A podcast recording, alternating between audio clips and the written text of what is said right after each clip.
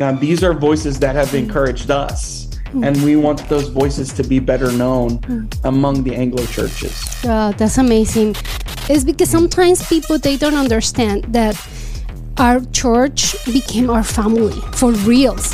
That in most areas, the American church is in decline, but immigrant churches are growing, refugee churches are growing. Immigrant churches are growing faster than Anglo churches. Mm-hmm. They're like you, Beto and Millie. They believe they're called here to be missionaries here. Mm. And I say, as an Anglo Christian, welcome. We need your help because we're we're failing to reach our culture.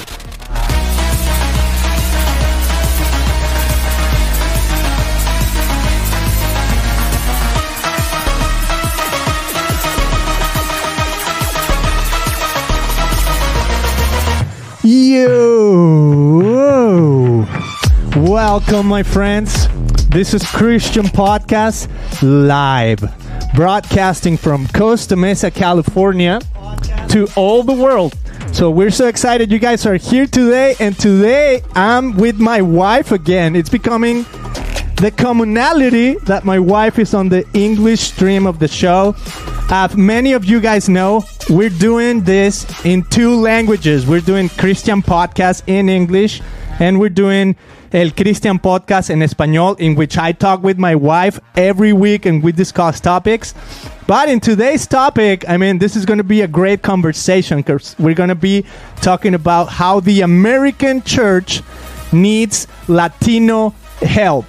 And what better way than having my wife, who's an amazing Latina, and she's a great leader in our community and here in the United States to voice out really like what is going on with the church in America. But before we do that, I just want to say real quick this show is sponsored by Christian Podcast. That is right. We're sponsoring ourselves. We're so excited because Christian Podcast is growing. We're becoming the number one platform when you Google Christian Podcast.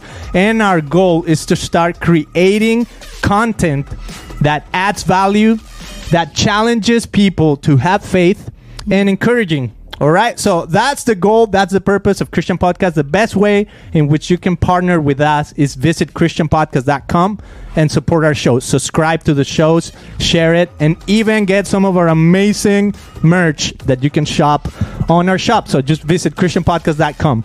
So there you have it. So without further ado, I want to introduce firstly, Millie. How are you doing today? Welcome to the show. Oh, thank you, Beto, for having me. It's a pleasure to be here. I love to do life with you. Love it. Okay, Millie. So why don't you introduce us to our guest today, Eric Costanzo? Of course, Eric, welcome to our show today. It's an honor to talk to you and, you know, share life with us. Uh, it's, you know, Beto, he wrote this amazing book with another um, two guys. That's correct? Yes. And it's, I just love the name of the book. Can you pronounce this? Inalienable. Sounds like the aliens are coming. The aliens. it sounds like the aliens are coming. the aliens were here. Okay, yeah, that's true. I mean, this is an amazing book. So, Eric, I mean, yes, you are part of the writers of this book. Can you introduce yourself a little bit? I mean, just tell us a little bit of who you are and why you wrote this book and why three authors. Thank you, Beto and Millie, for having me. I'm already having fun. Nice. Um, That's the goal. This- First goal. This, this is I love the energy, um, and thank you for mentioning the word aliens because uh, we we did have a child who saw their parent reading this book and asked what if the book was about aliens and uh, like space aliens. So we thought that was pretty funny.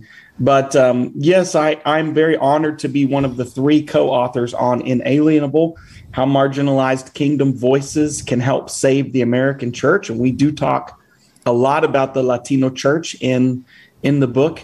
And uh, we worked on this project together because honestly, uh, it was bigger than one person. And I think that what what you'll certainly see when you read the book is that it's bigger than three people. We really felt like we needed to widen as much as possible the the number of voices that would have input into this project. Hmm. And so it, it, it was something that started with me a few years ago, and I realized in the process I, I needed some help to to bring this to fruition. So I'm very honored to have Matthew Soerens and Daniel Yang also as a part of this project with me. Love it. Okay, thank you, Eric. So let's start right here. Out of the five emojis, you know we like to have fun on this show. And we think emojis help because emojis are all over the internet, and we're on the internet right now.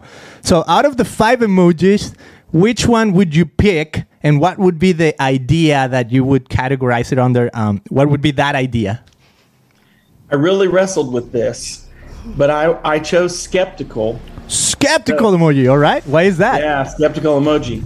Uh, because I think that from the very outset of the book, we ask questions like Is there still hope left for the American church, specifically the white American church? Mm. And then we ask questions like Can the American church be saved with hopeful answers? And so, so it, there's a bit of skepticism uh, just in, inherent in the, the ideas that we're wrestling with, but the overall tone of the book is hopeful. All right, I love that. So for that, the reaction on today's episode is the skeptical emoji. That's the Kickstarter of today's conversation. So good. All right, Millie, why don't you why don't you ask the first question today? I mean, when you hear all of that, Millie, that the American church, I mean, things like, is it worth saving? The the white people in America. Like when you hear all of those, what what stirs up in your heart, Millie, as a Latina, as a person mm. from Mexico, as a person of faith? Well, uh, when we show up in this country, oh, my first church here in this country was like a Latin community, right? For some reason, I was feeling like, Beto, this is, doesn't feel right. I just I've been here in this church for five years, and and I'm not learning English. Every everything I was doing was in Spanish.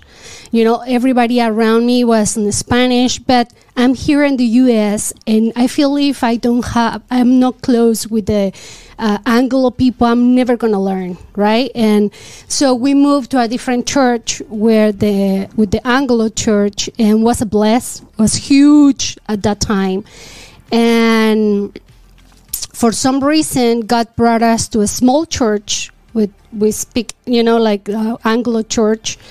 But while on that transition, I saw that the Anglo churches were like little and little and little. I mean, shrinking, they, like another level. You know, I saw churches split, like where where I where I was, right? And right now, where we are, the same. You know, we are such a small church. But in the same building, we are we have a Latin church, and it's growing, huge. It's coming big, you know. Like uh, and and uh, and I'm so proud, and I'm so happy about it. Like, and somebody actually asked me, like, Millie, why? Uh, don't don't offend, but why you this church always bring food or they celebrate together? like after church they have parties. You know they bring food because it was father's day. If it's mother's day like whatever it is. There's always but a party going it's on. always and, and i like oh no you don't you, you don't offend me. That's who we are. It's because mm. sometimes people they don't understand that our church became our family for reals. Because really when we come to this country we have no one. We don't have friends we don't have grandma, we don't have aunts, we don't have family around us. So where we go, it's that that's our family, right? So sometimes they celebrate grandpas here at the church. With this grandpa, that's everything they have. You know, the the members of the church became their family. So my question in this point is like, uh, I love. I, I sometimes I feel like uh, we are like aliens here, right? Mm-hmm. And I, I always try to raise my voice, but at some point I feel like nobody nobody listens to me or my voice doesn't matter, right? So my question here is like, uh, where is your experience, or where where were you when you discovered this? I wonder. Mm-hmm. I I think your experience, Millie, eh, several of the experiences you shared are very common to things we heard or observed when we put this the information together for this book. we heard from lots of immigrant Christians that in the United States who felt led to go visit a more Anglo church. And they were surprised that the churches were small and that they were much older. Hmm. And in fact, we quote one person in the book uh, who says, We thought maybe the young people were in a different part of the building. And then we realized that they weren't there at all. Mm. It was just a much older population. And and so that that's been the experience of a lot of immigrant Christians who wanted to in they wanted to have their worship experiences integrated with white Anglo churches, but they found it hard to do that unless they went to a really large church. And in the really large church, they oftentimes didn't feel like they had that community that they're used to, where the church feels like a family, where they share meals. But one immigrant Christian told us, you know, the the parking lots in the American churches they empty so fast, mm. and in our churches mm. we stay after church and we spend time together and we share meals. And so, uh, a lot of other immigrant Christians shared those same feelings. And I think that what you would find from myself and Matthew Soerens, my other one of my other co-authors is we have spent a lot of time in the last several years with the refugee and immigrant communities. Mm. And in doing so, we've met a lot of Christians who've come from global places in the global south and and have had this these experiences as you have. And we've also observed that immigrant churches are growing faster than Anglo churches. Mm-hmm. In fact, one of the reasons I chose skeptical is because we point out in the introduction that in most areas, the American church is in decline, but immigrant churches are growing, refugee churches are growing. In my city here in Tulsa, Oklahoma, we now have 14 uh, Burmese churches, mm-hmm. Christian churches from Burma, and uh, they've been growing amazingly. And it's it's um, so we've seen that, and and I think that uh, those have been our experiences. Daniel, his family came. My other co-author came to the United States as a refugee family, Mm. And they actually weren't believers when they first came, but they came to know Christ, got involved in a church. And so Daniel has had first person experience his whole life with Hmong churches, immigrant churches from the Hmong community. And so I think that what what helped us write from that perspective together is that we've all had more experience with immigrant churches than probably most Anglo Christians in the United States. Mm. Daniel, though, is an insider. You know, he's now Matt and his wife attend a Latino church in Chicago. Even though they're Anglo, they attend a Latino church. But Daniel has had that experience his whole life. So I think that that all together drove us to say we want other people to learn and experience the beauty of what's happening in the immigrant church like mm. we've been able to experience. You know, I feel like we are not so organized like you guys. You know, the Anglo church is like super organized, super clean. Like they have a beautiful program. They follow the line. They follow the hours. As a as a Latino, we show up late. You know, we're not organized. We're not that clean, but it's party it's it's it's it's love where you go. And i feel like sometimes the anglo communities they have enough family they have enough friends they have a busy life and it's hard for them to have an open door to welcome more people who is different than than there you know? Like just uh, in on on my own experience sometimes uh, it's hard to talk to people because if I don't pronounce correct the words I'm saying, like they, they don't want to have a conversation with me because it's hard for them. You know, like and I feel sorry for me and for them because I know we all can learn from each other. Yeah, what do you think of that, Eric? I mean, you were talking to so many people around. Uh, I guess from all over the spectrum. So this is, like you said, this is not like a new story to you. So when you hear this, how is the you know like going back to that title like how how is the Latino church gonna help in America? Like what what the what needs to change? We have strengths in each of our churches mm. that the others do not. It's kind of like in our marriage relationships. You know, each of us brings strengths and weaknesses into the the covenant. So we can we can help each other in the process. And and I think that the, I'm I'm thankful that there's a more of an emphasis now on multi-ethnic churches and worship spaces, but we also don't want to see the Latino church as it's an individual uh, kind of worship disappear. And I think that there's there's a lot to be gained. And and one of the things we bring out in this book, uh, we really try to elevate as many global Christian voices as possible. I we, we want to stop. We want American Christians stop treating our Latino brothers and sisters and others as little brothers and sisters, even even if maybe um, our our some of our churches have been around longer. We, we don't want to treat others. It's not beneficial for us to treat others just like little brothers and sisters, but to say that we all have strengths and we have the same Holy Spirit hmm. and we're much stronger together when we have real evil forces out there working against the church. Hmm why wouldn't we work together more and not work against each other mm. in the process? Mm-hmm. Wow, that's so good. So the global church. I mean, I love how you're voicing out the global church and and that perspective. So basically, what you're saying is maybe because the Anglo church or the Western church has um, maybe some sort of power, right? Maybe economical power and resources. I mean, to have that and to consider the rest of the church as little brothers. I mean, even that, it's almost like we have all the resources, therefore, we're almost like in a higher position. And it's so interesting how, even in the book, you said, now there's more Christians in the global south, like outside of America and the Western world. There's more Christians than there are Christians in America.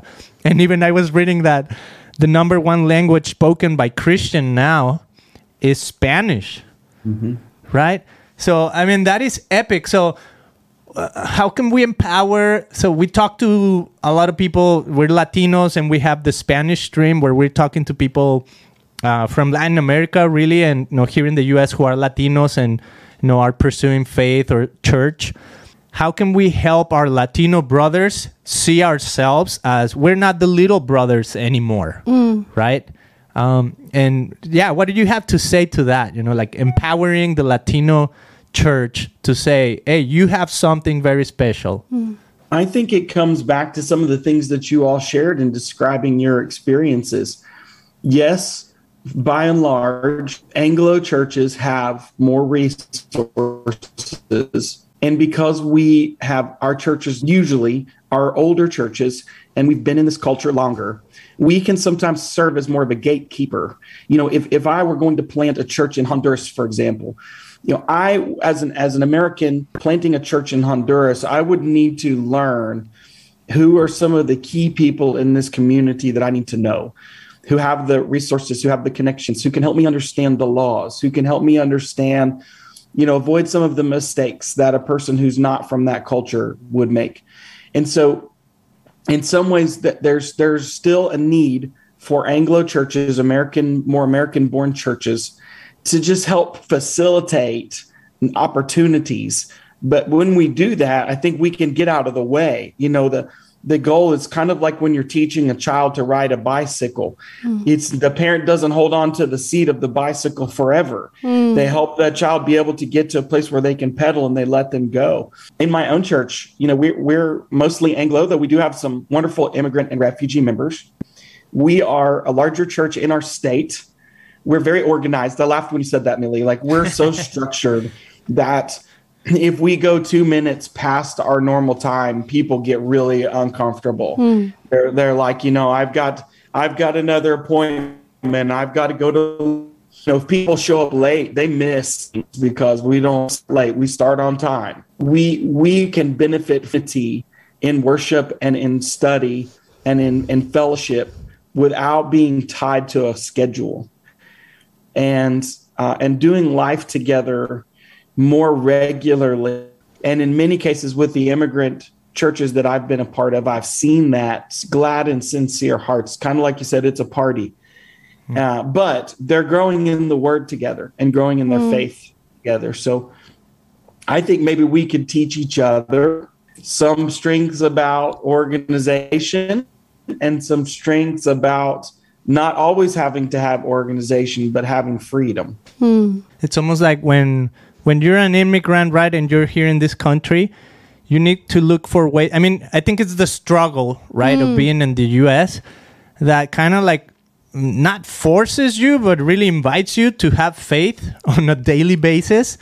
And maybe that's where, when, when you think of the church in America, right, if you think of maybe a church like the American church, maybe it got a little bit of entitled, right? Okay, we, we got all the things pretty good. No, so maybe I don't even pray and things go pretty well, right? And for an immigrant, it's like, man, I gotta be on my knees daily, right? And I'm, I'm not saying this is no like To it's just a like a miracle every day. generalization, right?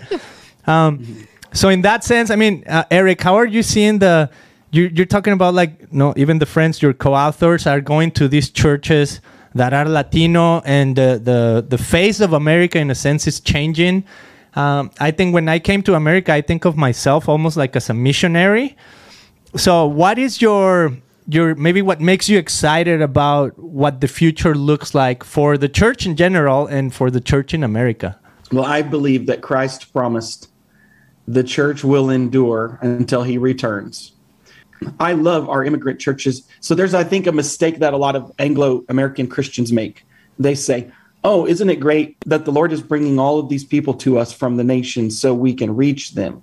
Hmm. Now, I would rather them say that than say, We don't want people from the nations to come to us. But hmm. the reality is, so many people coming from the nations are already reached they're like you, Beto and Millie. They believe they're called here to be missionaries here. And I say, as an Anglo Christian, welcome. We need your help because we're we're failing to reach our culture. And I remember I visited a church not far from you all. It was in Tijuana, Mexico. Uh, just and and I visited them on uh, for for quite a while They're on the other side of San Diego, and they had banners hanging up in their sanctuary that said, you know, Jerusalem. Jerusalem was the city of Tijuana.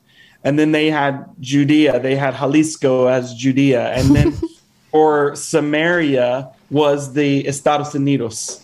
Their their Samaria was California, Baja California. And I said, here's this this uh, immigrant church that's struggling in Tijuana because they have so many migrants who are there trying to serve and find a place for them to sleep. But they're still saying, how can God use our church to reach the United States with the gospel? And so we are thankful that our Latino churches are here to be a part of God's missionary force. And as one of our immigrants says in the book, um, he says, you know, if your if your Anglo churches are not ready to let us lead from your pulpits, we will still continue to serve in our neighborhoods, in our job, and in our schools. And I love that because uh, if our Anglo churches don't continue to make the mistake to not engage more with Latino churches and other immigrant churches, our Latino Christians and immigrant Christians are still going to serve in their communities. Oh, They're still going to represent Yes. Christ where they are and make their communities better. And so, this book, I, I would love for this book to get into the hands of more immigrant Christians and more Latino Christians to hear, to see their voices represented, and to see, you know, an Anglo Christian like myself and Matt saying that um, these are voices that have mm-hmm. encouraged us. Mm-hmm. And we want those voices to be better known mm-hmm. among the Anglo churches. Oh, that's amazing. I just want to cry. Mm. It's you know what you're saying. I, I I'm feeling it, and and I just want to say thank you for what you're doing, and and the same to my pastor. You know, Pastor Mike Decker. He believed in us, and that's thanks to him we are here, and and that makes me like super happy, super happy because yes, we live by day, we live daily, but thanks to their support, I know they're praying for us. They love us. They know who we are and what is our background, and I feel their support. And thanks to them, I feel like I have a voice, you know, because uh, that's how we feel the love of God. It's not just Him and the, His Holy Spirit. No, it's around the people who is around me, right? I feel their love. I feel They, when we don't when we have a need they're there to pray for us. And i feel like i have such an special cover around me. And i believe what god says i am because of them. Because they're they're they're, they're i'm on their eyes. You know what i mean? Like like the same way i always for example go to my kids school and most of the people they're anglo but it's a bunch of nannies, right? And they're Latinas. I go to them and I hug them to, because sometimes in this culture, people see these uh, women and they see them as nannies and they not even say hi or good morning or look at their eyes, right? It's a little bit of discrimination, but not because they're mean. They're pretty nice moms and pretty nice dads, pretty nice people, but they're they're they're there I always explain to people like you know the horses when the horses have things here on the side so they don't look around who is around me. And I always try when I go to that kind of places where there's a lot of mix you know Latino like who are nannies and moms and dads or grandmas I always try to go and hug them to all of them you know, like I, I don't care if uh, uh, you're a nanny and we are the same, because I always think that at the end of the day, we are humans and we have exactly the same needs. We want to be seen. We want to be loved, and uh, I just you, when when I feel like I'm not loved, when I feel like nobody cares who I am or what I have to give, I just think on Jesus and I raise my hands and I God you are everything I need. Just cover me, fill me with your love because right now I feel like, you know, people turn and they give me their back and but it's okay it's okay i just need you i just need you know yeah, i need to be strong because better people is coming better opportunities are coming and we are here honestly to give love we have so much love to give and and i think that's my purpose in love in life to love people around me.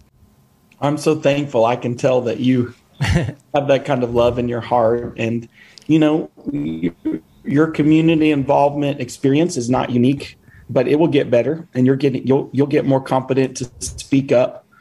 And I think that's part of the thing we really try to make sure we make, make clear in the book is that everyone has a voice.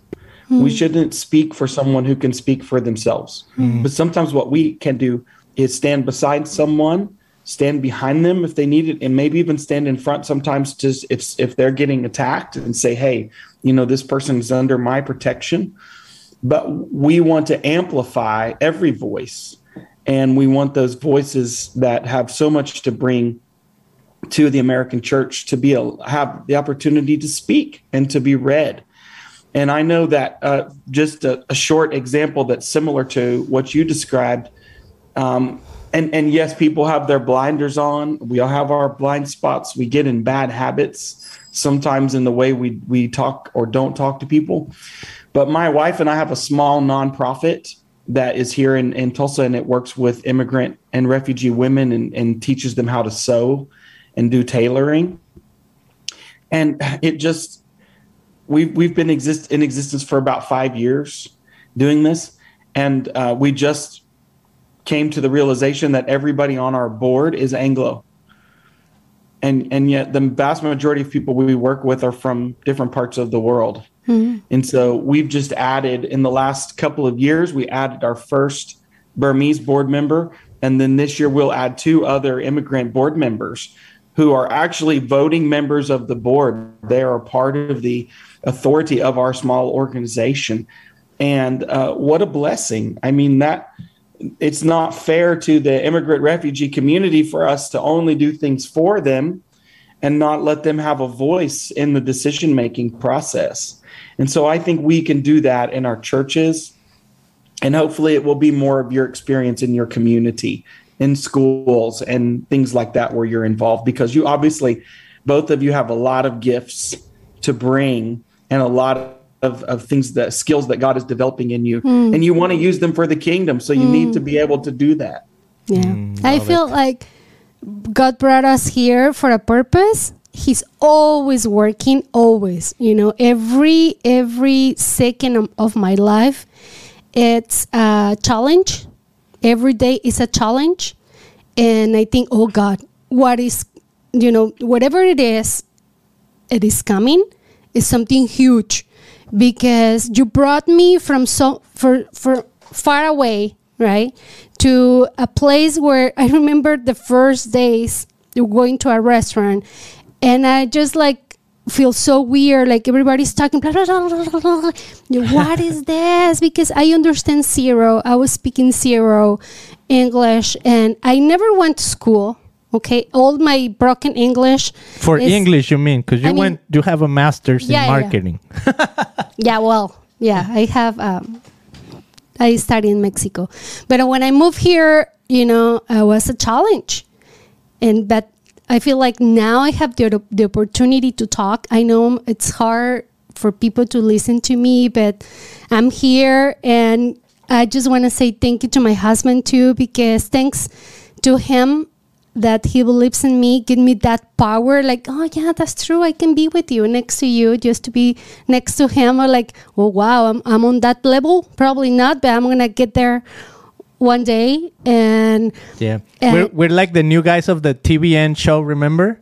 I forgot the Crouch. I think it was whatever they were. that was always the husband and the wife sitting together. Yeah. What's your? uh Let's do, go to the last question, Millie, uh, that you have for him, and then I'll I'll do my kind of like wrap up of the episode.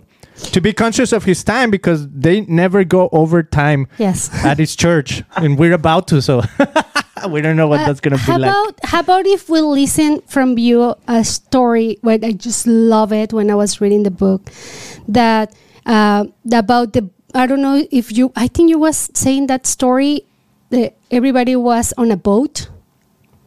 And they start remember? drilling. yeah. Yeah, yeah. can you share with that that story? Sure, because sure. it's beautiful and and uh, that's how I feel. Right Beto? We can end up with that story because we all are in the same boat. This is this comes from pages five and six early in the book, and it's in a section called "The Sinking Ship," where we talk about the fact that most Anglo churches are in decline, and there's there are a lot of concerns about problems and and even idols that are in in the American church.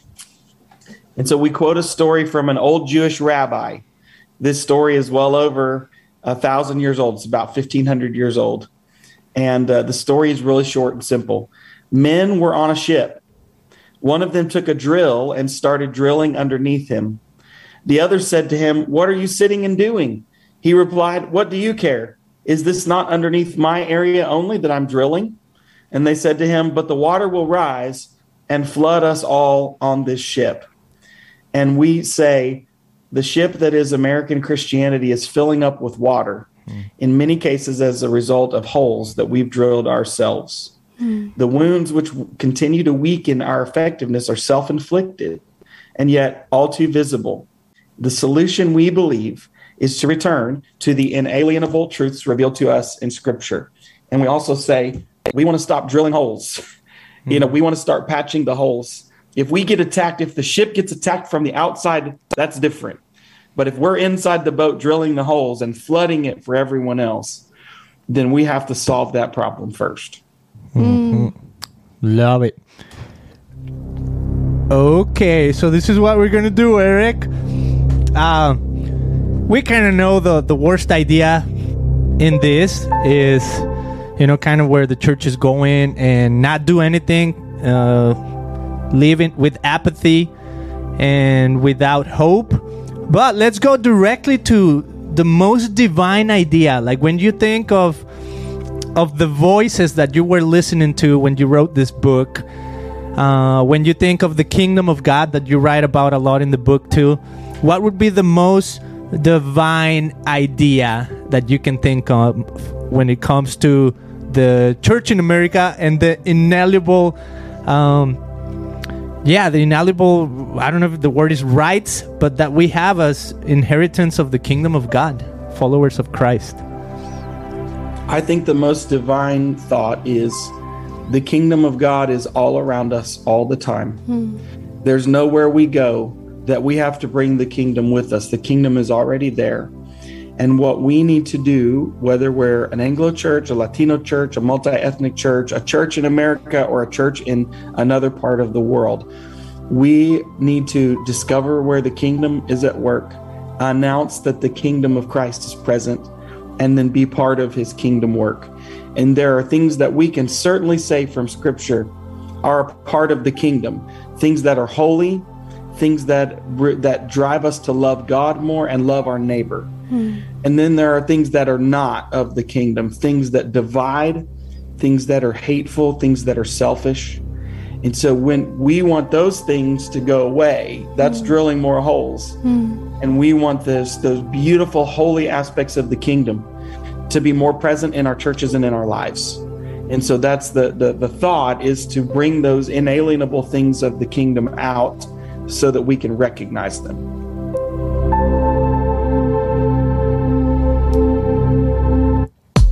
So good. Eric and Millie, thank you so much. This was a super helpful episode. I think, I mean, it inspires me. All the emojis, I mean, I feel like I felt all the emojis throughout this episode. And I'm inspired. I'm inspired by hearing how God is at work, how his kingdom is moving. And we need to pay attention, right? The mm. kingdom is already at work. We just need to show up and see where it's at work and maybe raise our hands and say, I want to participate, right? And I think I think God wants us to participate and he wants to open doors even for those voices that sometimes we feel marginalized, we feel unheard. You know, have a little more faith, reach out and ask God and I think he will open doors. Right? Eric, thank you so much for being on the show.